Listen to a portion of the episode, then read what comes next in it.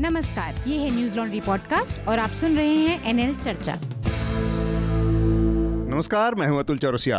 आपका खर्चा आपकी चर्चा हफ़्ता दर हफ़्ता। एक बार फिर से लेकर आए हम न्यूज़ लॉन्ड्री का हिंदी पॉडकास्ट एनएल चर्चा। हम अपनी चर्चा को आगे बढ़ाएँ उससे पहले एक छोटी सी सूचना।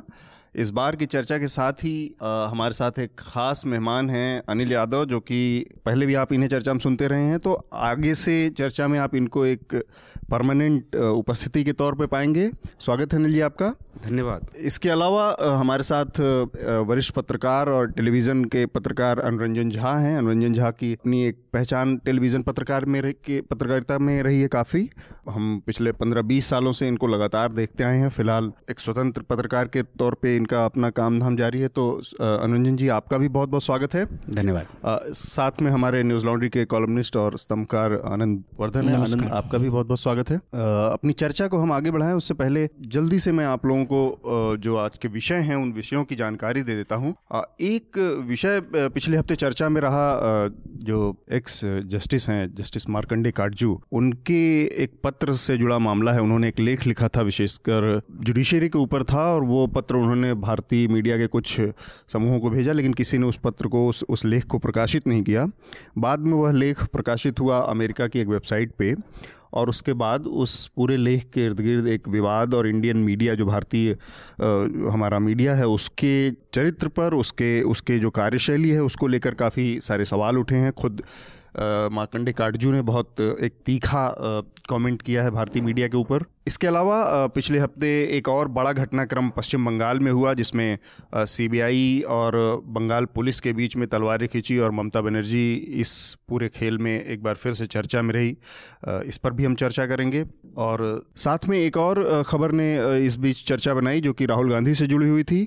उन्होंने भाजपा के नेता और केंद्रीय मंत्री नितिन गडकरी के ऊपर संबंध में कुछ बयान जारी किए और उसको लेकर दोनों पार्टियों के बीच में वो विवाद का बहस मुद्दा बन गई।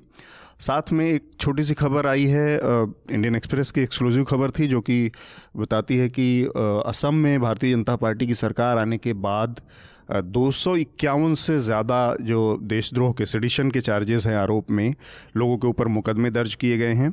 ये अपने आप में एक बड़ा सवाल है। विशेषकर तब, जबकि इस तरह के जो ड्रकोनियन कॉलोनियल कानून हैं, उनको हटाने, उनको ख़त्म करने की, उनकी प्रासंगिकता के ऊपर बहस छिड़ी हुई है, तब इसका इतने बड़े पैमाने पर उपयोग किस तरह के सवाल और किस तरह के संकट खड़ा करता है, उस पर बात करेंगे। साथ में चूँकि अनुरंजन जी हमारे साथ हैं और उन्होंने अन्ना हजारे के पूरे आंदोलन और रामलीला मैदान के ऊपर एक किताब भी लिखी थी तो उसी से जुड़ा एक मसला पिछले हफ़्ते सामने आया। अन्ना हजारे ने एक बयान दिया कि किस तरह से भारतीय जनता पार्टी ने अन्ना आंदोलन के दौरान उनका इस्तेमाल किया और ये बयान आते ही अचानक से राजनीतिक सरगर्मी इतनी तेज़ी से बढ़ी कि वहाँ के मुख्यमंत्री जो महाराष्ट्र के हैं वो पहुँच जाते हैं उनका अनशन समाप्त करवाते हैं जूस पिलाते हैं और अन्ना संतुष्ट हो जाते हैं। तो ये जो अन्ना के संतुष्ट और असंतुष्ट होने के बीच की जो पूरी राजनीति है इसको हम आ, समझने की कोशिश करेंगे। मेरे ख्याल से सबसे पहले जो मार्कंडे काटजू ने बयान दिया उसी पर बात की जाए। क्योंकि मीडिया और हमारे अपने फ्रेटर्निटी से जुड़ा मसला है ये। तमाम इस तरह की बातें आती रही हैं जब हम देखा कि खबरें दबाई जाती हैं खबरें छुपाई जाती हैं ये और ये जो खबर थी, जो कि मार्कंडे काटजू ने लिखी, वो बेसिकली हमारे जो इस समय मुख्य न्यायाधीश हैं जस्टिस रंजन गोगोई, उनके से संबंधित थी, जिसमें उन्होंने कुछ सवाल उनके ऊपर किए थे। ज़ाहिर सी बात है, एक सुप्रीम कोर्ट का पूर्व जज, वर्तमान जज के बारे में कुछ सवाल कर रहा है, नहीं कर रहा है। तो मैं ये जानना चाहता हूँ कि जो हमारी, चाहे रिपोर्टिंग या ओपिनियन की जो हमारी पूरी परिभाषा है उसमें इस तरह की चीज़ों के लिए क्या कोई लाइन बधी हुई है कि हम इसको नहीं करेंगे या हम इसको ही करेंगे या इसमें कोई खामी है या उसको जो जिस तरह से भारतीय मीडिया ने डंप किया, उसके लिए क्या लॉजिक क्या हो सकता है? देखिए अतुल अगर हम मौजूदा दौर में बात करें तो भारतीय मीडिया की स्थिति ना स्पष्ट दिखती है। पिछले कुछ सालों में ये साफ़ हुआ है और आम जनता भी इस बात को समझने लगी है कि भारतीय मीडिया पत्रकार की हैसियत में कम और पक्षकार की हैसियत में ज़्यादा दिखता है क्योंकि वो बिल्कुल साफ़ दिखता है या तो इस धड़े में खड़ा है या उस धड़े में खड़ा है। इस परिस्थिति में जब खबरें आती हैं कोई ऐसी खबरें जो वाकई देश के लिए बहुत ज़रूरी हो समाज के लिए ज़रूरी हो तो ऐसे मुद्दों पर मीडिया बिल्कुल बचकाना हरकत करता है। और ये वैसी ही बात है अगर काटजू ने कोई सवाल खड़े किए हालाँकि कई सारे ऐसे मसलों पर काटजू बेवजह भी बोलते भी किया जा सकता वो खारिज भी किया जा सकता है लेकिन उनकी ये बात इस तरीके से भी कही जा सकती थी कि काटजू के ये सवाल हैं। भाई सवाल आपके तो थे नहीं। काटजू ने चार सवाल अगर पूछे और किसी को कटघरे में खड़ा किया एक सुप्रीम कोर्ट का जज है इतना बड़ा आदमी है उसके अपने पक्ष हैं और वो बेबाकी से अपनी राय रखते रहे हैं आप उनकी राय से इतफाक रखते हो या नहीं रखते हो? हम्म। हमारा काम है बतौर पत्रकार इस बात को सामने लाना। तो सामने लाने में अगर हम गुरेज करते हैं तो ये ज़ाहिर सी बात है कि कहीं ना कहीं कुछ अनकहा दबाव है गड़बड़ गड़बड़ है हाँ। जो बातें हैं और वो हम्म। वो अब समाज को धीरे धीरे समझ में भी आने लगा और समझना भी चाहिए और ऐसा भी नहीं है कि इसको मतलब कोई तरीका नहीं था अगर जस्टिस काटजू ने हम मैं कह रहा हूँ कि अगर एक वाइल्ड एलिगेशन भी है तो उस एलिगेशन को कोरेबोरेट करने के लिए जस्टिस जो सीजीआई हैं, उनके ऑफ़िस में कुछ सवाल भेजे जा सकते थे मीडिया हाउसेस के कि एक जस्टिस इस तरह के आरोप लगा रहे हैं, आपका क्या कहना है? और एक बैलेंस्ड रिपोर्ट भी की जा सकती थी कि ये कुछ सवाल इन्होंने उठाए और उसके बारे में उनका ये कहना है। कोई और तरीका हो सकता था बजाय इसके कि एकदम से दबा दिया जाए? अनिल? तरीका तो बिल्कुल हो सकता था और ये तरीके हम देखते हैं जब भूत, प्रेत, अंधविश्वास की खबरें चलाई जाती हैं। या जब हम देखते हैं कि जब नेताओं के बेसलेस किस्म के एलिगेशंस चलाए जाते हैं और खुद अपने ऑब्जर्वेशंस मीडिया चलाता है कि जैसे मुझे याद है कि जब नरेंद्र मोदी प्रधानमंत्री बने थे तो उनके प्रधानमंत्री बनने से चैनल दिखा रहे थे कि पाकिस्तान के पसीने छूट गए चीन थर्रा गया अमेरिका काँप गया। तो तब मीडिया को किसी से वर्जन लेने की ज़रूरत नहीं थी। तब मीडिया ने चीन के प्रधानमंत्री से नहीं पूछा कि क्या आप काँप रहे हैं। पाकिस्तान के प्रधानमंत्री से नहीं पूछा कि आपको पसीना आ रहा है। लेकिन जब सचमुच के मुद्दे आते हैं तब मीडिया को सांप सूंघ जाता है। और मैं इसको इस तरह से देखता हूँ कि ये बहुत सही जगह है मीडिया के बारे में बात करने की। हम्म। जैसा कि मैं जस्टिस काटजू को एक रिबेल और एक मास इंटेलेक्चुअल के रूप में देखता हूँ हम्म। क्योंकि हमारे जो ज़्यादातर इंटेलेक्चुअल हैं वो बहुत सुविधा के इंटेलेक्चुअल हैं।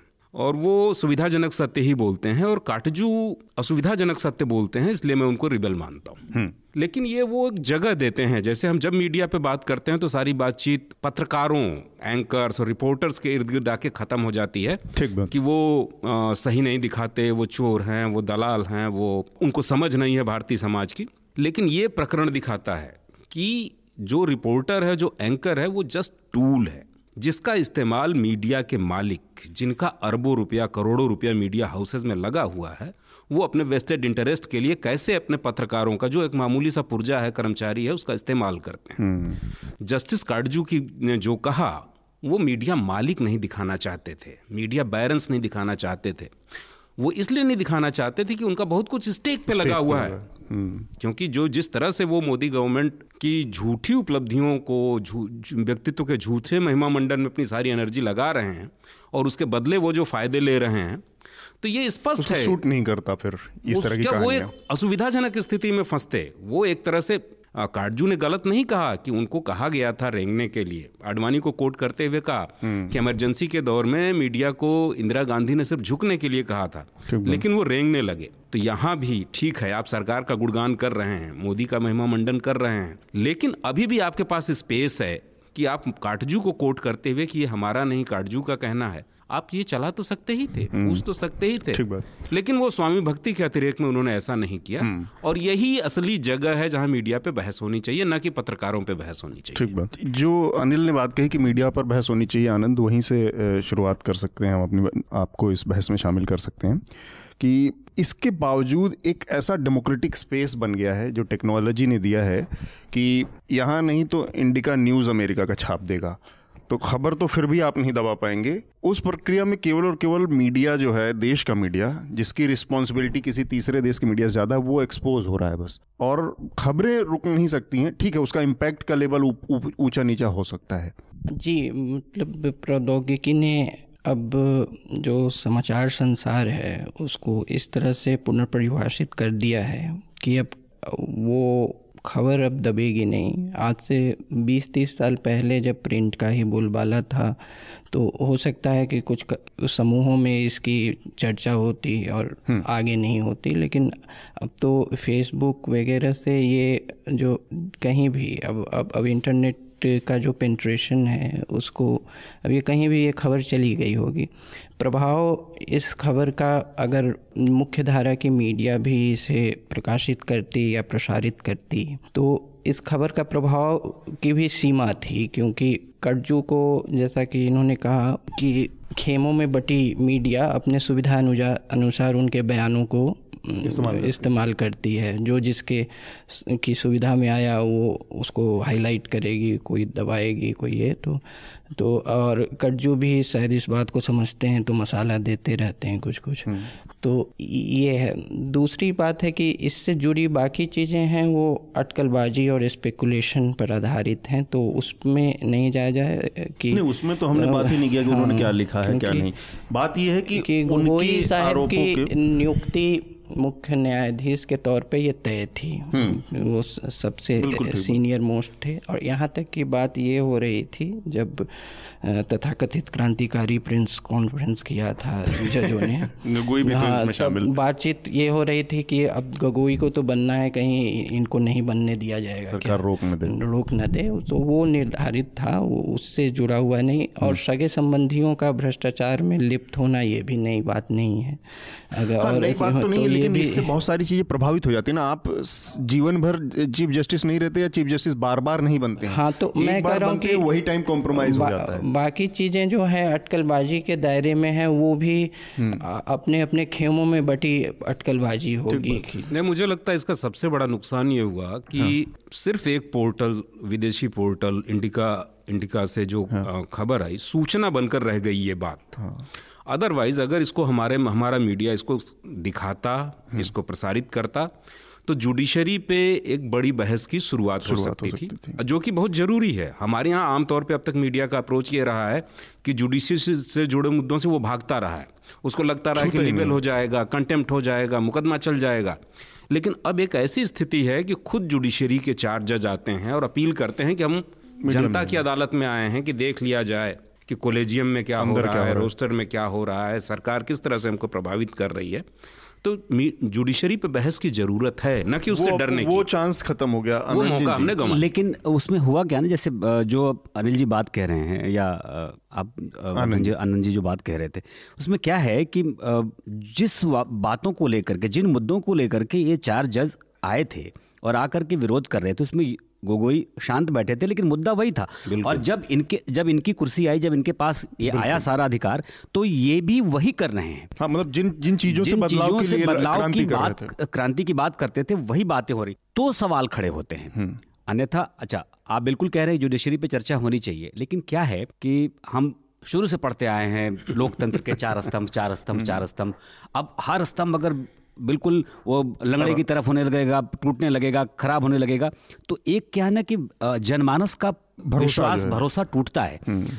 तो मैं मैं इस मेरा व्यक्तिगत मानना है अतुल इस बात पे कि बहुत सारी चीज़ों में खासकर एक जुडिशियरी क्योंकि जैसे आपने कहा कि मीडिया दलाल है ये है वो है तमाम तमाम बातें होती हैं। हम्म। अब जुडिशरी को लेकर के भी होती हैं दबे दबी जबान होती है। लेकिन मेरा ये व्यक्तिगत मानना है कि जुडिशरी पे चर्चा होनी चाहिए लेकिन वो चर्चा एक सीमित दायरे में होनी चाहिए। और बहुत ठोस और गंभीर ठोस और गंभीर तरीके से हाँ, होनी चाहिए क्योंकि ऐसे चलते हाँ, क्योंकि क्या है कि संस्थान किसी भी हाँ, किसी भी बात पर हम कहते हैं कि भाई हम कोर्ट में देख लेंगे। हम आम चाल आम बोलचाल की भाषा में दिन में अगर पाँच बार लड़ाई हो जाए तो पाँच बार की पाँच बार हम बोलेंगे। अच्छा तुमको कोर्ट में देख लेंगे। वो भरोसा नहीं टूटना चाहिए। हम्म। एक संस्थान की जो अपनी गरिमा वो बनाए रखते हुए इस पर कितनी गंभीर और कितनी ठोस बहस हो बजाय इसके कि हम चलते फिरते सड़क पे। ये वैसे ही मौका था। इसमें कुछ लोग अगर मीडिया उस तरह गंभीरता से इंटरवेंशन करता है इसी बहाने काटजुग बहाने तो शायद उस दिशा में बढ़ा जा सकता था। बिल्कुल। इसमें प्रिंट की भूमिका ज़्यादा हो सकती थी क्योंकि टेलीविज़न हाँ। पे मेरा अभी भी मानना है कि टेलीविज़न अभी गंभीर है नहीं। बिल्कुल बिल्कुल ट्रिविलाइज करता है चीज़ों को। मेरे ख्याल से ये एक ज़रूरी बहस थी या बातचीत थी जिस पर कि इस हफ़्ते ज़्यादा चर्चा भी नहीं हुई लेकिन एक महत्वपूर्ण बहस छूट गई पीछे। तो इस पर बातचीत इसलिए भी यहाँ करना ज़रूरी था। हम अपने अगले विषय की तरफ़ बढ़ रहे हैं जो कि सीबीआई से जुड़ा मामला है। सीबीआई ने जो कोलकाता के पुलिस प्रमुख हैं राजीव कुमार उनके यहाँ छापा मारा और उसके जवाब में पुलिस ने बंगाल की उनको सीबीआई के जो सारे अधिकारी थे उनको ही गिरफ़्तार कर लिया। तो ये अपने आप में एक अजीब सी स्थिति है। अब ये भारतीय जनता पार्टी के पर्सपेक्टिव से आ रहा है कि वहाँ पे एक कॉन्स्टिट्यूशनल क्राइसिस है। तृणमूल की तरफ़ से आ रहा है कि ये लोकतां लोकतांत्रिक एक वो आ, स्पेस की हत्या की जा रही है और इंटीमिडेट किया जा रहा है और उसके जवाब में वो सत्याग्रह पर बैठ गई। एक और अजीब सी स्थिति हुई कि साथ में राजीव कुमार भी बैठ गए सत्याग्रह पे। तो एक पुलिस अधिकारी का इस तरह से बैठ जाना आनंद मैं आपसे शुरू करना चाहूँगा कि क्या बताता है? मतलब पूरा जो सिस्टम है उसमें राजनीति और ब्यूरोक्रेसी का आपस में घालमेल हो गया है या वो एकदम से जो पार्टनर इन क्राइम वाली सिचुएशन हो गई है देखिए जितनी भी अखिल भारतीय सेवाएँ हैं जैसे भारतीय पुलिस सेवा हो भारतीय हम्म। प्रशासनिक सेवा हो तो थेरेटिकल स्तर पर ये सभी जो है आचार संहिता नियम उन्नीस सौ अड़सठ से हैं जुड़ी हैं जिसमें कि उनको न्यूट्रलिटी की एक सिद्धांतों को हम्म। का पालन करते रहना है लेकिन ये थ्रेटिकल जो वो पुलिस अधिकार पहले क्या है कि जो राजनीतिक वर्ग है और ब्यूरोक्रेसी दोनों का अलाइनमेंट था अब दोनों और क्योंकि जो शक्तिशाली पार्टी एक मात्र कांग्रेस थी अब अब कई है कि राज्य स्तर पे हाइपर लोकलाइजेशन है पॉलिटिक्स का तो कई नेताओं से कई से ये सब हम्म। अपने अपने समीकरण अधिकारियों के रहते हैं जातीय खेमों में भी अधिकारी भी बटे हुए हैं राजनीतिक खेमे में तो बटे भी हम्म। बटे ही हुए हैं मतलब पार्टियों के तो वो सब कोई नई बात नहीं है हम्म। उन्नीस से लेके इक्यासी तक जो पुलिस आयोग बनी सबसे ज़्यादा राजनीतिकरण पुलिस का इसलिए दिखता है क्योंकि जो कोवर्सिव ऑर्गन है स्टेट का वो जो रोज़मर्रा के जीवन में लोगों को राज्य का अंग दिखता है वो पुलिस दिखती है हाँ। तो उसका सबसे ज़्यादा राजनीतिकरण दिखता है कि तो अठहत्तर से इक्यासी तक पुलिस आयोग उसके बाद सोली सराबजी कमेटी वगैरह सबने कई तरह के इसमें सुधारों की बात की है तो वो बैठना तो सही नहीं है लेकिन ये ये भी है कि अनप्रेसिडेंटेड नहीं है हम्म। पहले भी हुआ है संतानवे में जब लालू जी को गिरफ़्तार करने सीबीआई गई हम्म। तो उस समय DGP S K Saxena chief secretary BP Verma वगैरह ने इनकार कर दिया था और सीबीआई को आर्मी आर्मी का सपोर्ट लेने के लिए हाई पहले तो आर्मी को चिट्ठी लिखी फिर हाई फिर सीबीआई कोर्ट गए तो ये सब अनप्रेसिडेंटेड कोई नहीं है ये हम्म। सब लेकिन अभी इसका होना अभी बहुत कुछ हाँ। एक महीनों में एक महीने में बहुत कुछ इस तरह का उठपट है ये तो हो गई प्रशासनिक स्तर पे लेकिन दूसरा है कि इन सबको एक है कि राजनीतिक जो दाव पेच है उसमें भी देखा जाना चाहिए कि ममता एक बंगाली प्राइड का बंगाली जो गरिमा बंगाल की गरिमा अस्मिता की बात लेकर निकलेंगी। सरकार का होगा कि विपक्ष के प्रमुख नेताओं को डिस्क्रेडिट करना कि ये जो हैं ये भ्रष्टाचार में संलिप्त हैं वो तो उस उसको एक पैटर्न के तौर पे वो अखिलेश यादव पे माइनिंग को लेकर हो हम्म। या इन इनको लेकर हो मायावती का भी मामला है लालू यादव का भी तो मामला है ऐसे करके ये ये एक दूसरे में भी देखा जा, देखा जा सकता है लेकिन इसकी सेल्फ लाइफ इस इस स्टोरी की बहुत नहीं है अब हम्म। अब खत्म हुआ पर एक चीज़ है इसमें इसको उस पर्सपेक्टिव से ज़रूर देखा जाना चाहिए कि जो केंद्र सरकार के जो टाइमिंग है या सीबीआई के जो कार्रवाई की टाइमिंग है ये तो एक महत्वपूर्ण मुद्दा ही है दूसरा एक हफ़्ते पहले ममता ने जिस तरह की गोलबंदी की अपोजिशन की इतनी बड़ी उस चीज़ ने भी कहीं ना कहीं एक एक पैनिक पैदा किया है जो अभी जो केंद्र का रूलिंग जो डिस्पेंसेशन है देखिए केंद्र की सरकार जिस धड़े पे भी जिस तरीके से चल रही है चुनाव नज़दीक है अब चुनाव बिल्कुल सर पे है और उसके बाद जो उनकी पार्टी के प्रवक्ता जिस तरीके से बार बार ये कहते हैं कि वो स्लग ओवर के सिक्सेस लगा रहे हैं हम्म।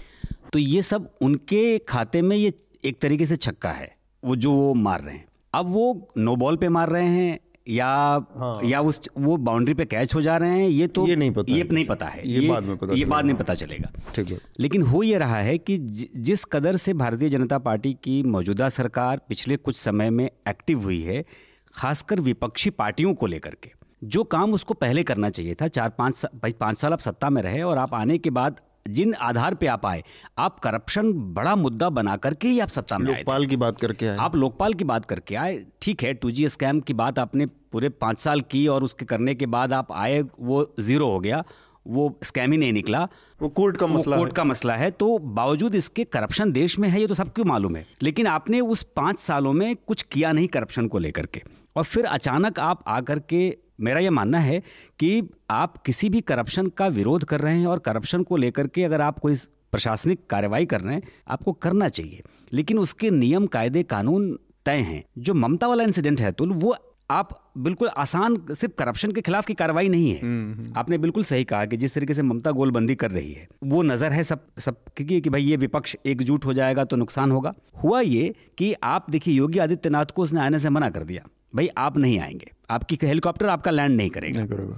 अब इन्होंने कहा कि अच्छा आप हमारे इतने बड़े हिंदूवादी मुख्यमंत्री को आप अपने प्रदेश में आने नहीं देंगे? ठीक है हम आपको दिखाते हैं। और जो कार्रवाई कानूनन कुछ दिनों बाद होनी चाहिए थी आपके पूरे आधार पे होनी चाहिए थी। आपने आनंद फानंद में भेज दिया। कोर्ट ने क्या कहा? जब मामला कोर्ट में गया सुप्रीम कोर्ट ने क्या सुप्रीम कोर्ट ने तो बाकायदा ये भी कहा कि आप 40 लोगों को लेकर के थोड़ी पहुँच जाएँगे। हम्म, चीफ है वो भी। आप आप हमला करने गए हैं।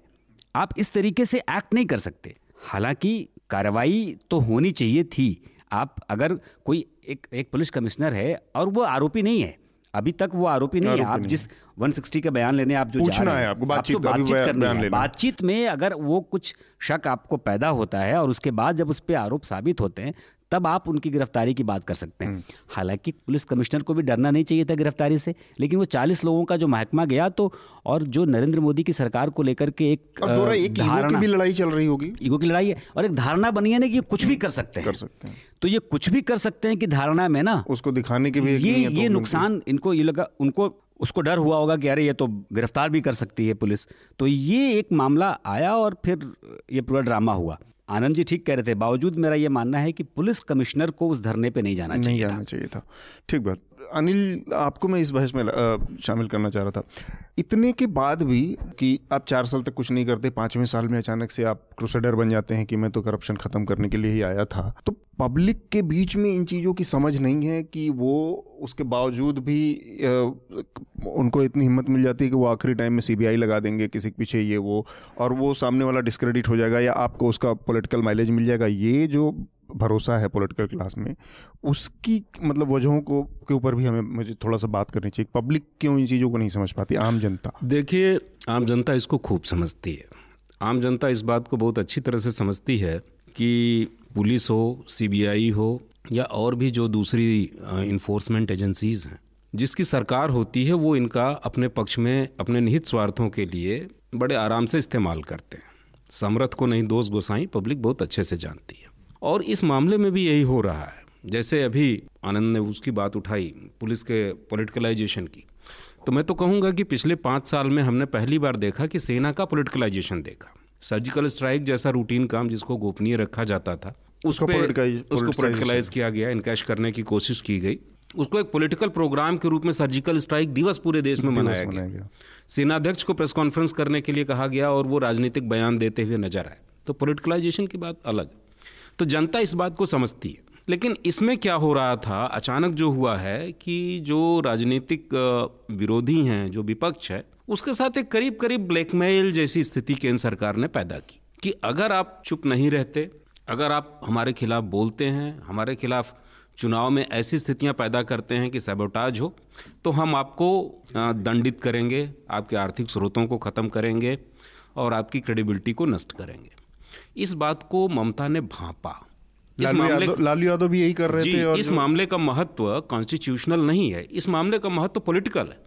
ममता बनर्जी ने दिखाया कि मोदी आप होंगे प्रधानमंत्री आप होंगे पावरफुल लेकिन बंगाल के प्रमाइसेस में हम आपकी अथॉरिटी को नहीं मानते। और इस मौके पे जबकि चार साल विपक्ष बहुत ही कमज़ोर हालत में रहा है नहीं बोलता रहा है और कहीं से कोई तो ममता बनर्जी ने चुनौती देने का काम किया है और इस तरह से माइलेज लिया है। और जनता में भी ये मैसेज गया कि कम से कम एक स्टेट ऐसा है। हालाँकि इससे पहले चंद्रबाबू नायडू भी ऐसा कर चुके हैं। कम से कम एक दो जगहें ऐसी हैं जहाँ वो मोदी की नहीं चलती।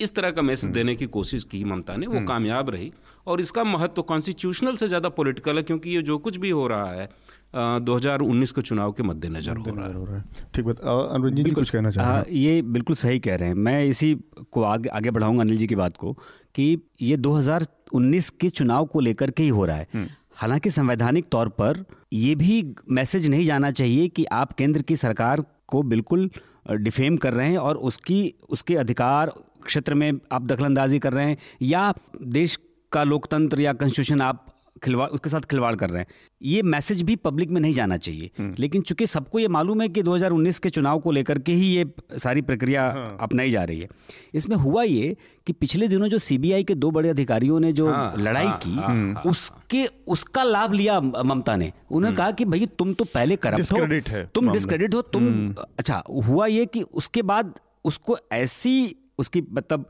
आप शब्दों में कड़े शब्दों में कहें तो उसकी ऐसी मिट्टी पलित करी हम्म। कि सीबीआई का डर जो एक था उस डर को पहली बार ममता ने उस, उसको भेज दिया कि भैया देखो तुम पहले से करप्ट हो तुम आपस में लड़ रहे हो तुम्हारी तो अपनी ही कोई तुम्हारा वजूद ठीक नहीं है इसलिए अगर वो नहीं लड़े होते आप सोचिए कि सीबीआई सीबीआई का गठन से लेकर देखिए सीबीआई का गठन जब हुआ तो दिल्ली यूनियन टेरिटरी को पहले ध्यान में रख के हुआ हम्म। फिर उसको अधिकार अदर स्टेट्स में अदर स्टेट्स में दी अच्छा वहाँ भी क्या है कि आप उसके उन स्टेट्स के पुलिस ऑफिशियल्स और जो भी कुछ उनके दायरे हैं उसके साथ आप एक कोऑर्डिनेशन भी करेंगे ऐसी भी बातें हैं। लेकिन चंद्रबाबू नायडू ने सबसे पहले मना किया उसके बाद ममता ने मना किया और ममता का मना करना तो उस पर मुहर लगाता है कि आपके अंदर जो बुराइयाँ आई हैं उस बुराइयों से हम आपको महत्व तो नहीं देते। ठीक बात। आनंद और कुछ सीबीआई वाले मसले पर? मसला है कि अब इसमें ये जो भिरंत है इसमें राजनीतिक लाभ किसको मिला है हम्म। वो स्पष्ट नहीं है। हम्म। वो स्पष्ट नहीं है। हाँ वो तो भी टाइम लगेगा हाँ, सामने आने में। तो इसमें सीबीआई की विश्वसनीयता क्या है उससे यह इसमें राजनीतिक लाभ हानि प्रभावित नहीं होगी क्योंकि एक है कि बंगाल की आंतरिक राजनीति में जो पिछले तीन दशकों से रही है वो एक मोनोपोली की रही है जो वामपंथ के बाद ममता का आना हम्म। तो वो कोई भी विपक्षी पार्टी बर्दाश्त नहीं कर सकती है भाजपा का बंगाल में सेंध करना भी उस छटपटाहट का है कि इसको दबाना हाँ हम्म। उभरने से पहले दबाओ हाँ कर लेकिन एक राजनीतिक इसके लिहाज से देखा जाए तो हेलीकॉप्टर ना उतरने देना उनको आने नहीं देना ये सब उनको एक तरह से उनको रेलिवेंस देना या उनकी महत्ता को बढ़ाना ही है। ममता का पॉलिटिकली मुझे लग रहा है कि कमज़ोर कदम है। जो और ममता बंगाल में मीडिया के प्रति भी ममता का जो रवैया रहा है वो काफ़ी मतलब गैर लोक लोकतांत्रिक रहा है काफ़ी काफ़ी मीडिया कर्मियों को बहुत बहुत चीज़ों में हमला भी हुआ है बहुत ऐसे हाँ। प्रकरण हैं और सोशल मीडिया पे लिखने पे हाँ, उन्होंने जेल कर दिया जेल किया है और अब आप लोकतंत्र की बात करते हैं देखिए हो, होना ये चाहिए था ना अच्छा क्या है जिस स्कैम की बात हो रही है शारदा स्कैम की जो बात हो रही है उस स्कैम के बड़े बड़े लोग हम्म। तो आज भारतीय जनता पार्टी, पार्टी में, में बिल्कुल तो बिल्कुल। आपको तो सबसे ममता को प्ले अप करने में थोड़ा अलग तरीका अपनाना चाहिए था कि भैया हाँ। जो सबसे बड़ा करप्ट आदमी है उसको तो उठा के आपने अपने पार्टी में रख लिया हम्म। उधर नहीं जाकर के आप अगर आम चीज़ों पर आप विरोध करेंगे में इस तरह के इस... और बड़े फिल्मजी ग्राउंड है जैसे अमित शाह के नहीं आने का कि वो स्वाइन फ्लू लेके आ रहा था इस तरह के बयानबाजियों से मुझे नहीं लगता कि कोई पॉलिटिकल गेन लॉन्ग टर्म में इस तरह का हो रहा है। उल्टे मतलब हँसी का जो पात्र बन जाने वाली बात होगी वो अब कितना मे बी ममता और ये लोग बहुत मज़े हुए पॉलिटिशियन है तो उनको दिख रहा होगा ना देखिए देखिए एक कहावत है हिंदी में कि मीठा मीठा गप कड़वा कड़वा थू। तो इस समय सारी पॉलिटिकल पार्टीज़ चाहे वो भारतीय जनता पार्टी हो कांग्रेस हो चाहे छोटी पार्टियाँ हो जहाँ उनको मौका लगता है सारी संस्थाओं का सारे नियमों का सारे कानूनों का दुरुपयोग करती हैं। जब वे फंसती हैं तब संविधान न्याय लोकतंत्र की दुहाई देने लगती हैं। तो इससे अल्टीमेटली जो नुकसान हो रहा है वो क्रेडिबिलिटी का और लोकतांत्रिक संस्थाओं का हो रहा है। लेकिन एक ऐसी दौड़ शुरू हो चुकी है कि कोई अंत नहीं है। हम्म। हम उम्मीद कर सकते थे केंद्र सरकार से कि वो इसको रोकने का इनिशिएटिव लेगी। हम्म। इन संस्थाओं की सेंक्टिटी को सुनिश्चित करेगी।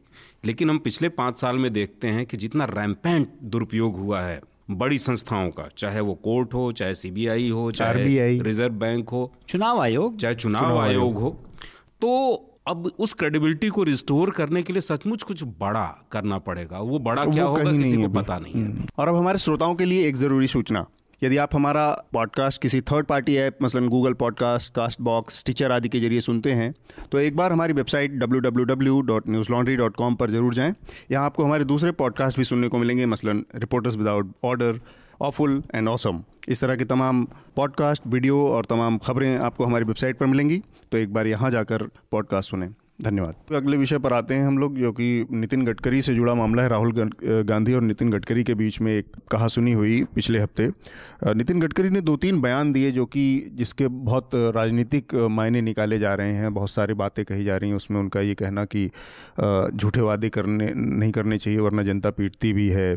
और इसी तरह के और दो तीन और पहली बात मज़ेदार बात ये रही इस पूरे उसमें कि पहला बयान उनका जब आया था तो उसमें उन्होंने एक स्पष्टीकरण भी दिया था। उसके बाद के दोनों बयानों में नितिन गडकरी ने कोई स्पष्टीकरण नहीं दिया अपनी तरफ़ से। तो ये कहा जा रहा है कि कहीं ना कहीं वो अपनी एक पॉलिटिकल फील्डिंग कर रहे हैं अपने को एक स्वीकार्य उसके तौर पर 2019 के बाद कोई ऐसी परिस्थिति बनती है जिसमें एक कमज़ोर सरकार बनती है या फिर बहुमत नहीं भारतीय जनता पार्टी को मिलता है? तो एक अपनी उस तरह की वो कर रहे हैं पोजिशनिंग कर रहे हैं नितिन गडकरी। उसको लपकते हुए राहुल गांधी ने अचानक से उनको कह दिया कि अकेले पूरी भारतीय जनता पार्टी में आप ही हैं, दिलवाले और ये, यू हैव ओनली गट तो राहुल गांधी ने पिछले मतलब मैं कहूँगा गुजरात और कर्नाटक, फिर ये पाँचों राज्यों के चुनाव, उसमें एक बड़ी पॉजिटिव टाइप कैंपेन और छवि बनाने का काम किया और बड़ी परिपक्वता का प्रदर्शन किया और अचानक से इस पूरे मामले को देखते हुए जिस तरह से जवाब आपस में उनकी कहा सुनी हुई उसको लगे जैसे ट्रोल की भूमिका में आ गए।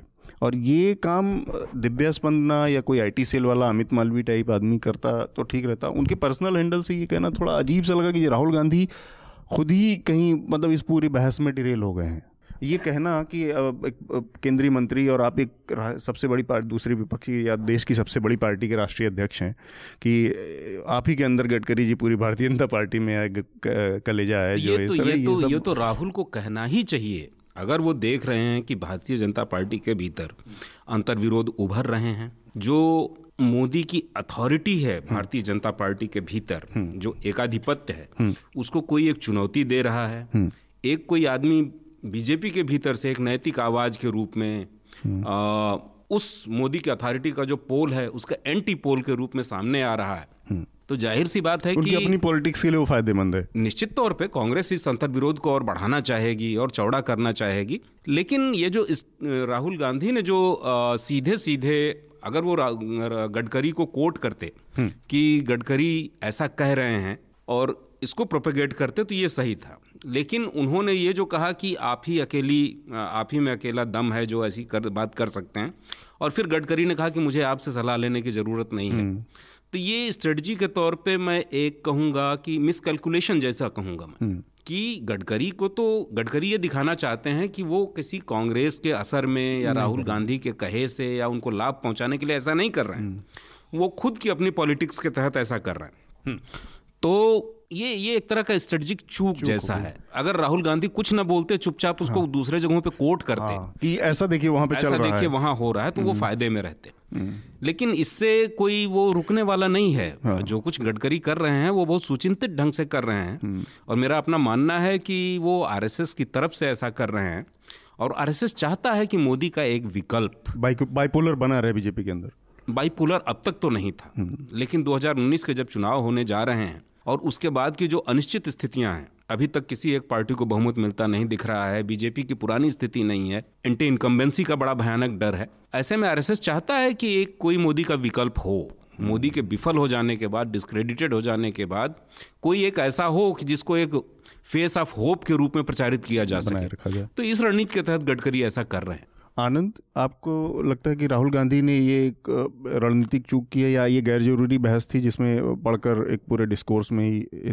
हाँ नहीं आरएसएस का वो टू पावर सेंटर जो है एक विकल्प रखने का वो वो तो एक आम धारणा है ही हम्म। वो एक काम कर रहा होगा हम्म। दूसरा है कि गडकरी के साथ जो कमज़ोर बिंदु है कि वो कोई मास लीडर नहीं है हम्म।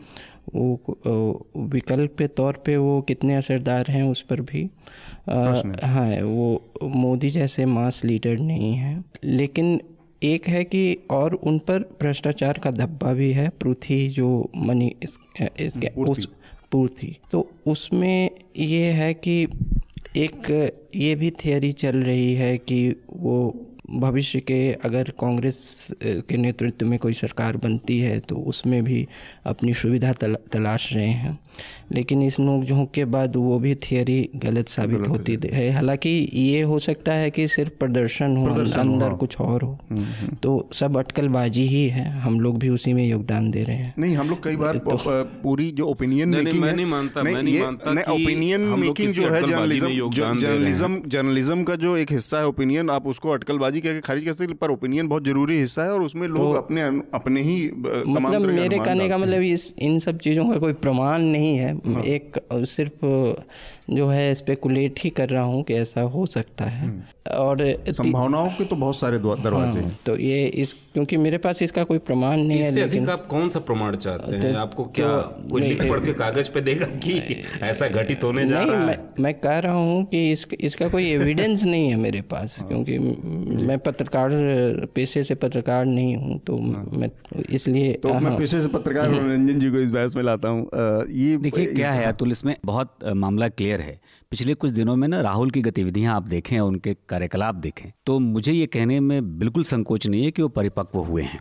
हालाँकि जब आप खेलते हैं मैदान में तो एकाध गलतियाँ होती हैं। और आप देखिए भारतीय जनता पार्टी की जो अच्छी छवि के नेता हैं उन सबको वो टारगेट कर रहे हैं। वो मनोहर परिक्कर के बीमार मनोहर परिक्कर से मिलने जाते हैं। और मिलने के आडवाणी से मिलते हैं। आडवाणी को भरी भरी सभा में उनको कुर्सी देते हैं। फिर परिकर से मिलने के बाद उनकी पुरानी बातों को कोट करके भाषण देते हैं। बाद में चिट्ठी का आदान प्रदान होता है और ये भी कहते हैं कि परिकर साहब आपकी लिखी हुई चिट्ठी मेरे तक आने से पहले मीडिया में लीक हो गई। हम्म। यानी कि वो ये बताना भी चाहते हैं कि चिट्ठी आपने लिखी तो मुझे थी लेकिन आपने लीक करी है या आपके लोगों ने करी है। फिर उसके बाद जब गडकरी पे बात आती है तो ये तो तय है कि दो ध्रुव तो आज की तारीख में संघ चाह ही रहा है क्योंकि रास्ता साफ़ दिख नहीं रहा है। जो हालात 2014 में थे वो हालात अब नहीं है। तो अगर वो लहर नहीं है और वो उस तरीके से मोदी वो करिश्मा नहीं कर पाए तो एक आदमी चाहिए होगा। और मैं यहाँ पे एक बात और आ, कहना चाहूँगा कि भारतीय जनता पार्टी और कांग्रेस ये दोनों की लीडरशिप में जो सरकार बनेगी वही सरकार चलेगी। क्योंकि इतिहास गवाह है कि इन दोनों पार्टियों ने समर्थन देकर किसी की सरकार बनाई है वो, नहीं वो है। चलाई नहीं है। हम्म। चाहे वो बीजेपी ने किया हो या कांग्रेस ने। किया हो। तो अब देश की जनता को ये समझना चाहिए कि भाई हम किसके पक्ष में खड़े हों। समझदार लोग हैं। वैसी परिस्थिति में राहुल गांधी का ये कहना कि गडकरी में कुवत है। अच्छा कुवत तो संघ ने दे रखी है। भाई आप बयान ऐसे ऐसे दे रहे हैं तो वो तो आप इशारे पे दे रहे हैं इसमें तो हम्म। स्पष्ट है। और चूँकि एक छवि पूरे मंत्रिमंडल में आम छवि मतलब अगर जो लोग अंध विरोधी भी होंगे भारतीय जनता पार्टी के उनके बीच में भी एक छवि बनी है कि इस पूरे मंत्रालय में कोई एक मंत्री काम कर रहा है तो वो गडकरी। गडकरी काम कर रहा है। तो ऐसी परिस्थिति में उधर संघ क्या कहता है कि भाई हम तो संगठन मंत्री देते हैं। हम संगठन मंत्री देते हैं कोई दूसरी पार्टी मांगेगी तो हम संगठन मंत्री उसको भी दे देंगे। हम्म। भाई मोहन भागवत का ये बयान अपने आप में भविष्य की ओर इशारा करता है। और देखिए हो सकता है कि मैं बहुत अर्ली कह रहा हूँ। लेकिन अगर भारतीय जनता पार्टी अपने ट्रैक से ज़्यादा डाइवर्ट होगी तो वो दिन दूर नहीं कि आने वाले दो चार पाँच सालों के अंदर संघ कोई और पॉलिटिकल फ्रंट खड़ा नहीं नहीं कांग्रेस को खड़ा कर लेगा। क्या जाता है उसका? उसको तो पॉलिटिकल फ्रंट खड़ा खड़ा करना है। अगर इसी के लोग उसके साथ चले जाएँगे तो उसको क्या उसको तो अपने कार्डर चेंज करने हैं और क्या करना है? और आजकल तो ऐसे भी राहुल गांधी मंदिर मंदिर घूम रहे हैं। हाफ़ पैंट पहन के नमस्ते सदा नहीं फुल पैंट पे तो पहले आ गए ना। करना पड़ेगा। और नहीं राहुल गांधी तो ऐसे ही मंदिर मंदिर घूम ही रहे हैं। वो घूम ही रहे हाँ, तो वो एक बड़ा ही एक अजीब सी परिस्थिति में देश है अभी और बहुत थोड़ा एक और है कि जो अगर चुनाव के बाद अंग गणित में अगर अट, अटका भाजपा तो गडकरी ज़्यादा स्वीकार्य होंगे। गठबंधन तो, पार्टी तो, और, और पुरानी पुरानी बहस से उठा के बात मैं एक और कहता हूँ कि अगर अंग गणित में अटका तो जिस ममता को आप बजाए जा रहे हो ना कि भाई ये तो बहुत गलत है और आप आप लोकतंत्र की दुहाई दे रहे हो कि ममता के कृत्य पे हम्म। वही ममता सबसे पहले खड़ी दी नज़र आएँगी आपके साथ? बिल्कुल।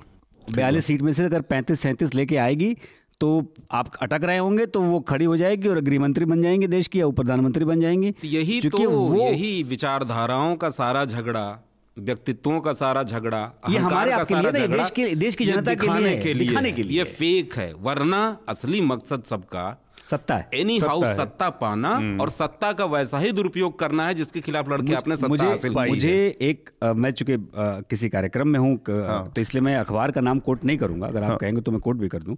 लेकिन एक अखबार ममता के इस पूरे प्रकरण पे लिखा ये सत्याग्रह नहीं सत्याग्रह हाँ हाँ हाँ हाँ तो ये बहुत मुझे भी बहुत अपील किया कि ये सत्याग्रह है हाँ, तो सत्याग्रह मीडिया की भूमिका होनी चाहिए। होनी चाहिए। लेकिन नहीं हो पा रही है। यही होनी चाहिए। मुझे लगता है कि ये अच्छी बहस हुई इस वाली इस मुद्दे पर। अगले जो हमारी आखिरी बहस है अन्ना हजारे को लेकर, उस पर मैं अनुरंजन जी से चाहूँगा कि अपनी पहली टिप्पणी दें। ये कहना केवल कि भारतीय जनता पार्टी ने मेरा इस्तेमाल कर लिया और ये बात आपको 2015 बीत गया 16 बीत गया 17 बीत गया 18 बीत गया 19 में याद आती है। इस बीच में आपको पूरे दौरान कभी याद नहीं आया या समझ में नहीं आई बात कि आपका इस्तेमाल भारतीय जनता पार्टी ने किया। ये अपने आप में ही कहता है कि आप वास्तव में बार बार भाजपा के साथ इशारे पर ही खेलते हैं और अगले दिन वहाँ पर मुख्यमंत्री महाराष्ट्र के पहुँच जाएँ और आपको जूस पिलाएँ। तो अन्ना हजारे की जो पूरी पॉलिटिक्स है, उसको एक आदमी ने बहुत बहुत करीने से एक शब्द में संवारा था कुमार केतकर जो कि आजकल कांग्रेस के सांसद हो गए, लेकिन वो पत्रकार रहे हैं और अच्छे पत्रकार रहे हैं। उन्होंने कहा था एक नेटिव कनिंगनेस होती है, जो एक, कुछ जो गाँव गाँव के जो आदमी होते हैं, गंवई जो धूर्तता होती है, उसके महारथी आदमी है ये। मतलब शहरों का तो आदमी बदनाम है कि बेईमान होता है चीटर होता है कुछ भी हो सकता है मतलब ये। कुछ गंवई आदमी धूर्तता होती है उस मामले में अन्ना हजारे वो उसके महारथी हैं। मतलब आप कह रहे हैं कि एड़ा बन के पेड़ा खाने वाला। तो नेटिव कनिंगनेस जो इनके अंदर का वो मामला है कि आप पाँच साल तक ये बार बार खाली कोई आंदोलन कहीं कुछ नहीं पाँच साल बाद अचानक से आपको याद आता है और फिर पाँच पाँच मिनट में वो खत्म हो जाती है बात क्योंकि आपको जूस पिला दिया आगे मुख्यमंत्री ने। देखिए ऐसा है अन्ना के इस बयान के बाद मैं मुझे बहुत ताकत मिली है क्योंकि दो साल पहले कोई मान नहीं रहा था। कोई मान नहीं रहा था जब मेरी किताब आई। मैंने उसमें स्पष्ट तौर पे लिखा है कि अन्ना उन्हीं के इशारे पे चल रहे थे। अन्ना की अपनी कोई सोच थी नहीं अपनी कोई समझ थी नहीं। और मैं ये बात अतुल पिछले पाँच साल से जब से उनका आंदोलन हुआ उसके तुरंत बाद से मतलब 2011 के बाद से ही पिछले सात आठ साल से मैं कह रहा हूँ कि अन्ना अपने इशारे पे का- अन्ना बेसिकली क्या है? मैं उनको धूर्त नहीं कहूँगा। मैं उनको मूर्ख कहता हूँ।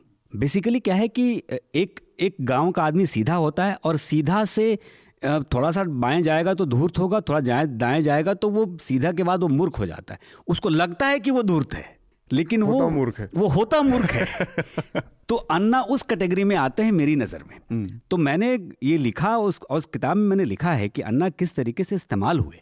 अन्ना इस्तेमाल होता आज उनको अस्सी साल की उम्र में किसी बुज़ुर्ग को ये एहसास होता है तो चलिए कम से कम एहसास तो हो रहा है कि वो इस्तेमाल हो रहे हैं। और आप देखिए आप अन्ना के आंदोलन को देखिए। देश में भाई हम लोगों ने जेपी का आंदोलन नहीं देखा। हमने किताबों में पढ़ा और हमने सुना अपने पूर्वजों से सुना अपने सीनियर से सुना। ठीक तो अब अन्ना का आंदोलन जब हुआ और उसमें उसका जब रोज रोज सुबह से शाम तक के आप गवाह होंगे तो आपको चीज़ें स्पष्ट दिखेंगी कि क्या हो रहा है। गडकरी का बयान देना गडकरी का उनके पक्ष में आना उसमें गडकरी पार्टी के मुखिया थे और खड़ा होना फिर आपका उससे अपने आप को अलग करना। और बेसिकली उस समय अन्ना और पूरे उनके जो कारिंदे थे वो इस बात को लेकर के फैसला नहीं कर पा रहे थे कि उनको संघ के पक्ष में जाना है या कांग्रेस के साथ जाना है। क्योंकि एक बार तो स्थिति ये भी आ गई थी कि अंदर की टीम ने यह तय कर लिया था कि राहुल गांधी को अप्रोच किया करो किया गया था। और राहुल गांधी को बुलाओ और उनसे अनशन तोड़वाओ और राहुल गांधी को हीरो बना दो। मनमोहन सिंह को साइड कर दो राहुल गांधी को हीरो बना दो। ये सारी तैयारी हो चुकी थी। तो बेसिकली अगर आप अपनी बातें अब रखते समय अगर किसी पार्टी के मोहरे हो जाएँगे तो यही होगा। तो अन्ना को इस बात को समझने में इस तरह के धोखे मिलेंगे धोखे मिलेंगे। और वो अन, अन्ना को मिल रहे हैं। तभी देखिए अभी क्या हुआ। अन, अच्छा बड़ा दिलचस्प पहलू। कांग्रेस के एक नेता अब तो खैर दिवंगत हो गए विलास राव देशमुख जिन पे करप्शन के इतने बड़े चार्जेस थे। वो उनके बहुत करीबी थे। करीबी नहीं उन्होंने अनशन तोड़वाया ना। अब अनशन तोड़वाने के लिए विलास राव देशमुख को आपने चुना कि भाई मैं उनके हाथों तो बेसिकली क्या है कि अन्ना महाराष्ट्र से बाहर भी नहीं निकल पाते। वो कोशिश करते हैं आंदोलन उनका देश का हुआ लेकिन वो महाराष्ट्र के नेताओं से बाहर नहीं निकल पाते। चाहे वो गडकरी हो चाहे देशमुख हो चाहे वो बाबा हो चाहे वो बाबा रहे हो चाहे बाबा रहे हो तो ये पूरी उनकी राजनीति ना वो एक उसी इर्द गिर्द में घूमती है। हालाँकि अन्ना ने महाराष्ट्र में काम अच्छे किए एक जागरूक नागरिक के तौर पर उन्होंने अच्छे काम किए लेकिन जब जैसी देश की बात आती है तो वहाँ आप फेल हो जाते वो शायद उतना वर्ल्ड व्यू भी नहीं है उतना एक्सपोजर भी नहीं है। बिल्कुल, ये प्रतिभा बिल्कुल। का भी मामला है। अनिल जी आपको क्या लगता है अन्ना के इस बयान को केवल मेरा ये मानना है कि अभी भी अन्ना बीजेपी के हाथ में ही खेल रहे हैं? इस लिहाज से मैं देखिए मुझे लगता है कि अन्ना किसी के हाथ में नहीं खेल रहे हैं। मुझे अन्ना का संकट ये लगता है कि अन्ना को जब अटेंशन मिलने लगता है अन्ना को जब चर्चा मिलने लगती है अन्ना को जब प्रचार मिलने लगता है तो वो गड़बड़ा जाते हैं उनको समझ में नहीं आता कि वो क्या करें। और उनके लिए किसी राजनीतिक लक्ष्य से ज़्यादा। इस देश में लोकपाल आए ना आए भ्रष्टाचार रहे खत्म ना रहे इससे ज़्यादा महत्वपूर्ण उनका अपना अहंकार है। उनका अपना लाइमलाइट में रहना है। चर्चा में उनका उनको महत्व मिलना है। अगर उनको बिलास राव देशमुख जैसा भ्रष्ट आदमी भी जैसा कि अनुरंजन जी कह रहे हैं महत्व दे तो वो उनको मंजूर है।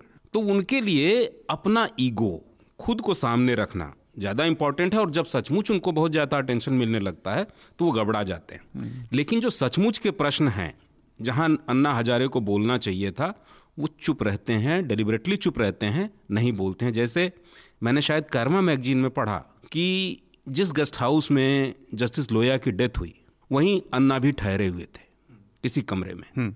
और उस रात भी वो वहीं थे लेकिन आज तक अन्ना हजारे ने कहीं ज़िक्र नहीं किया है इतने बड़े मसले पे कहीं नाम नहीं लिया है। तो और दूसरा आप देखें कि अन्ना के लिए अपनी अथॉरिटी बहुत इंपॉर्टेंट है। जैसे वो अपने गाँव में रालेगढ़ सिद्धि में जुआ खेलने वालों को शराब पीने वालों को खंबे से बाँध के पिटवाते हैं। पिटवाई करवाते हैं। पिटाई करवाते हैं उनको मुंडन करवाते हैं उनको चप्पल से पिटवाते हैं। मतलब सारे जो मध्यकालीन सजाएँ बिल्कुल तो वो अन्ना एक तरह से लोकल सामंत जैसे हैं जो लोग उनमें गांधी और जयप्रकाश की छवि देखते हैं ऐसा कुछ नहीं है। ये दिखाता है कि इस समय देश में राजनीतिक नेतृत्व का घनघोर अभाव है। जनता जिन मुद्दों पर लोगों को लड़ते हुए आंदोलन होते हुए देखना चाह रही है उसके वास्तविक लोग नहीं हैं। ऐसे में अन्ना ही सही लेकिन अन्ना को जब भी ज़्यादा अटेंशन मिलता है वो वैसी ही हरकतें करने लगते हैं जिनको मूर्खतापूर्ण हरकतें करने लगते हैं। मैंने तो किताब में ये भी लिखा है अतुल कि अगर अन्ना बाबू किशन राव हजारे के नाम से अगर आंदोलन करते ना तो सक्सेस नहीं होता। क्या है कि कई बार चीज़ें ना बहुत सारी चीज़ें मैटर करती हैं। अन्ना अरे पता चला कि पता नहीं क्या हो गया। हाँ इमेज इमेज का इमेज- इमेज इमेज का भी मामला। अब आप अब आप सोचो ना कि बाबू किशन राव हजारे आंदोलन कर रहे हैं। क्या इम्पैक्ट देता है? तो शब्दों का नाम का व्यवहार का तरीकों का बहुत असर पड़ता है। ठीक बात है। आनंद आपको इस अन्ना के बयान से क्या लगा? अन्ना के बयानों को कितनी गंभीरता से लिया जाए मुझे नहीं पता। लेकिन तो उनको खारिज कर दिया जाए? लेकिन भाई उन्होंने देश में सरकार दूसरी बात ये सही है इनकी कि उनको है कि अहम की संतुष्टि और जूस को कोई शक्तिशाली आदमी पिला दे। हाँ। उनको पिला दे। ये ये बहुत ज़रूरी है एक फेस सेविंग एक्सरसाइज के अंत में। अंत में कोई प्रभावशाली पद पर आसीन कोई व्यक्ति जूस पर आए तभी तो वो अनशन तोड़ने के की कोई वजह पता चलेगी कि भाई इसलिए तो। एक बात है। दूसरी बात है कि जो शहरी मध्य वर्ग महाराष्ट्र से बाहर जो है वो एक शहरी मध्य वर्ग जो कि एक अपनी राजनीतिक ज़मीन तलाश रहा था क्योंकि वो पूरी तरह से वो इरेली अप्रासंगिक टाइप का हो गया था। मतलब वो अप्रासंगिक था उसको लगता था कि भारत में सरकारें बनती हैं रूलर वोट से ये से। तो वो एक शहरी मध्य वर्ग की की एक तरह से मासूमियत का आ, प्रदर्शन का की उपज थे। वो शहरी मध्य वर्ग चार पाँच सालों में बहुत कुछ पर, परिपक्व हो गया है राजनीतिक तौर पे और उसने उसको उन्हें उस पद से बर्खास्त कर दिया है। इतना ही परिपक्व हुआ है कि वो ट्विटर पे जाके गरियाने लगता है जैसे कोई तो कुछ कहता है इनके मतलब खिलाफ लगता है मतलब- गरियाने और झुंड बना के गाली देता है। दूसरी बात है कि वो अन्ना जो है वीकेंड क्रांतिकारियों की उपज थे। तो ये क्या इसको जो मतलब कि और, और ये अच्छा अच्छी और टेक्नोलॉजी है इसको इसका जैसे इस्तेमाल कि होना चाहिए। शनिवार और रविवार को मैकडोनल्ड नहीं जाके चलो रामलीला ग्राउंड। तो कुछ एक नया तो वीकेंड क्रांतिकारियों की उपज थे ना तो अन्ना।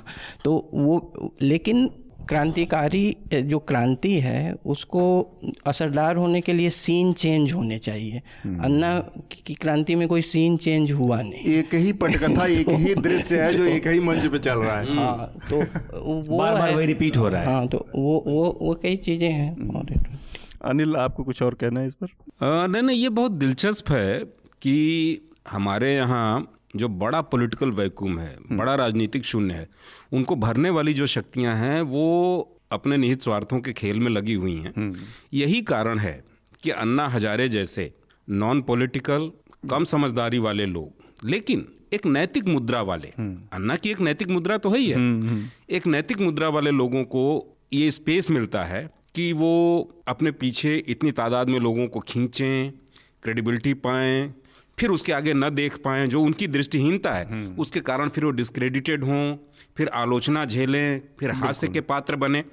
तो ये जो प्रोसेस है पूरा अन्ना के बनने का और अब हास्यास्पद हो जाने का ये बताता है कि इस स्पेस को सही राजनीतिक शक्तियों द्वारा भरा जाना चाहिए ताकि ये जो चर्निंग है या किसी पॉलिटिकल चेंज का रूप ले सके। जनता का ये जो बेचैनी है एक सही नायक को पाने की वो किसी नतीजे तक पहुँच सके। मुझे लगता है कि ये ज़्यादा इम्पोर्टेंट है। अनुरंजन जी कुछ और आपका इस बारे में? देखिए क्या है अन्ना पे तो बिल्कुल अनिल जी सही बात कह रहे हैं और उन्होंने आनंद जी ने बहुत अच्छा एक टर्म यूज़ किया वीकेंड क्रांतिकारी। क्रांतिकारी। तो आगे से हम लोग इस इस शब्द का इस्तेमाल करें चूँकि बहुत अच्छी बात है ये। और इसमें क्या है कि अन्ना मैं बार बार कहता हूँ और मैं आप लोगों के माध्यम से फिर एक बार कहता हूँ कि जो लोग अन्ना को और समझना चाहते हैं ना थोड़ा एक बार रामलीला मैदान देख लें।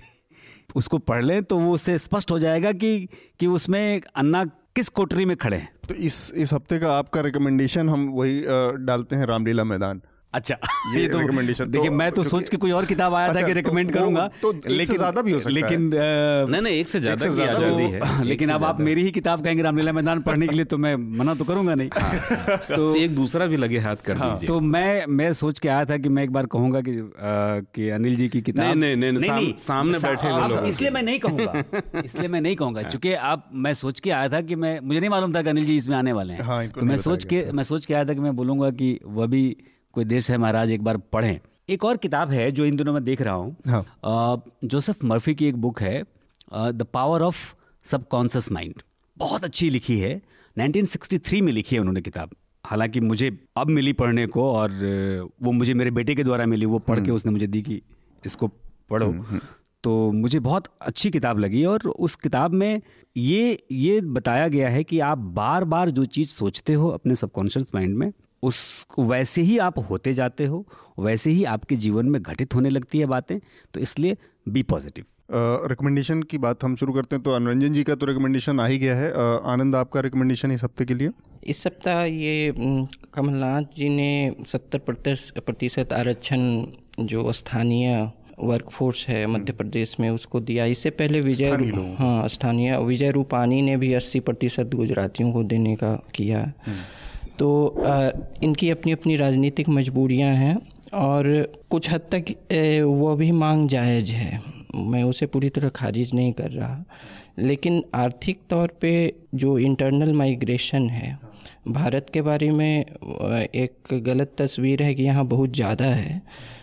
जो अभी 80 देशों का सर्वे आया था तो मैगी वोल्टर और जेम्स टिल की ऑक्सफोर्ड यूनिवर्सिटी की एक पेपर है मैं मैं उसको रिकमेंड कर रहा हूँ। उसमें 80 देशों की के सर्वे में भारत को सबसे नीचे पायदान पर रखा गया जहाँ सबसे कम आंतरिक पलायन है तीस प्रतिशत ही है मात्र भारत में ज, मतलब जो अपने जन्म के स्थान पर नहीं रह रहे हैं और उसमें दो तिहाई है अंतर्राज्यीय। दो तो चाइना जहाँ की होको एक प्रणाली है, जो कि इंटरनल माइग्रेशन को ख़त्म करती है, कहती है, नहीं, वो भी भारत से ऊपर ही है वहाँ। तो भारत जैसे देश में इसका आर्थिक जो एक तर्क है कि काम से लोगों को जोड़ो। जैसे कि अब दिल्ली में माइग्रे माइग्रेंट लेबर नहीं आएँगे तो बहुत कंस्ट्रक्शन कंस्ट्रक्शन वर्क यहाँ के लोग नहीं प्रीफर करते लेकिन वहाँ का लेबर करता है।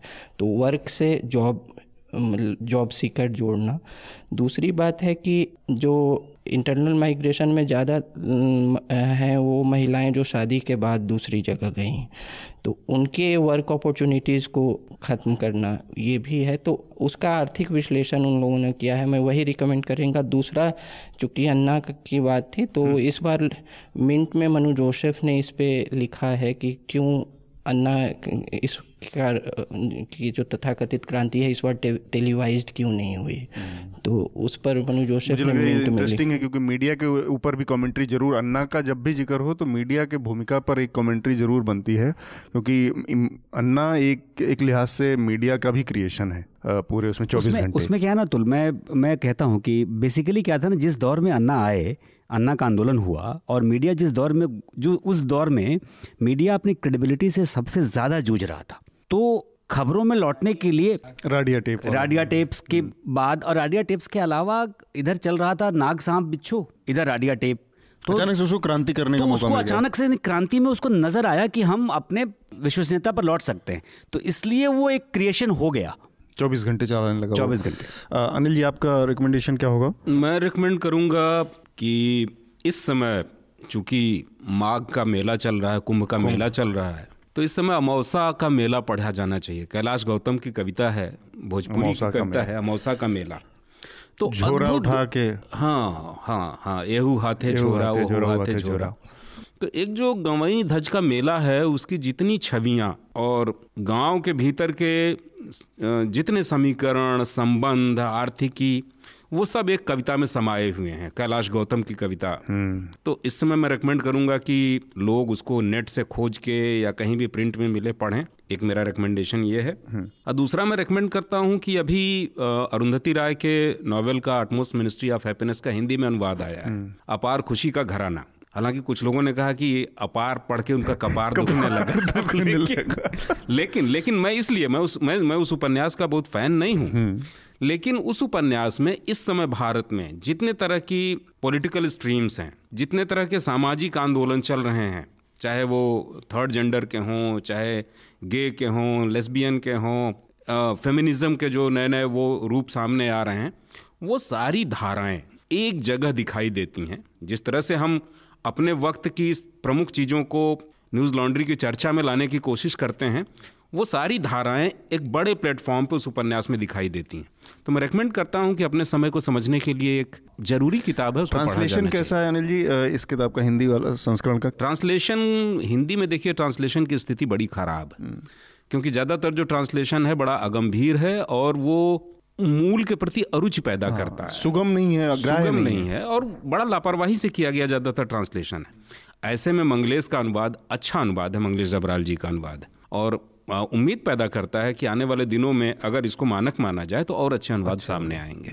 मेरा एकमात्र रिकमेंडेशन है इस हफ़्ते वही लेख मार्कंडे काटजू का जो कि चर्चा में आने से रह गया या बहस में नहीं आ पाया। उनका जो पत्र था जो इंडिका न्यूज़ में डॉट कॉम में छपा है। उसको मैं रिकमेंड करूँगा और इसके साथ ही अपनी चर्चा को आज समाप्त करने से पहले आप लोगों से फिर हम वही अपील करेंगे कि न्यूज़ लॉन्ड्री को सब्सक्राइब करें या फिर किसी भी ऐसे मीडिया संस्थान को सब्सक्राइब करें जिसे आप पसंद करते हैं क्योंकि आपके समर्थन से जो मीडिया खड़ा होगा वो आपकी बात ज़्यादा करेगा और किसी भी तरह के पॉलिटिक्स किसी भी तरह के कॉरपोरेशन के दबाव से भी मुक्त रहेगा। आप सभी लोगों का बहुत बहुत शुक्रिया। धन्यवाद। धन्यवाद। न्यूज़ लॉन्ड्री के सभी पॉडकास्ट ट्विटर आईटीज और दूसरे पॉडकास्ट प्लेटफॉर्म पे उपलब्ध हैं। खबरों को विज्ञापन के दबाव से आज़ाद रखें। न्यूज़ लॉन्ड्री को सब्सक्राइब करें।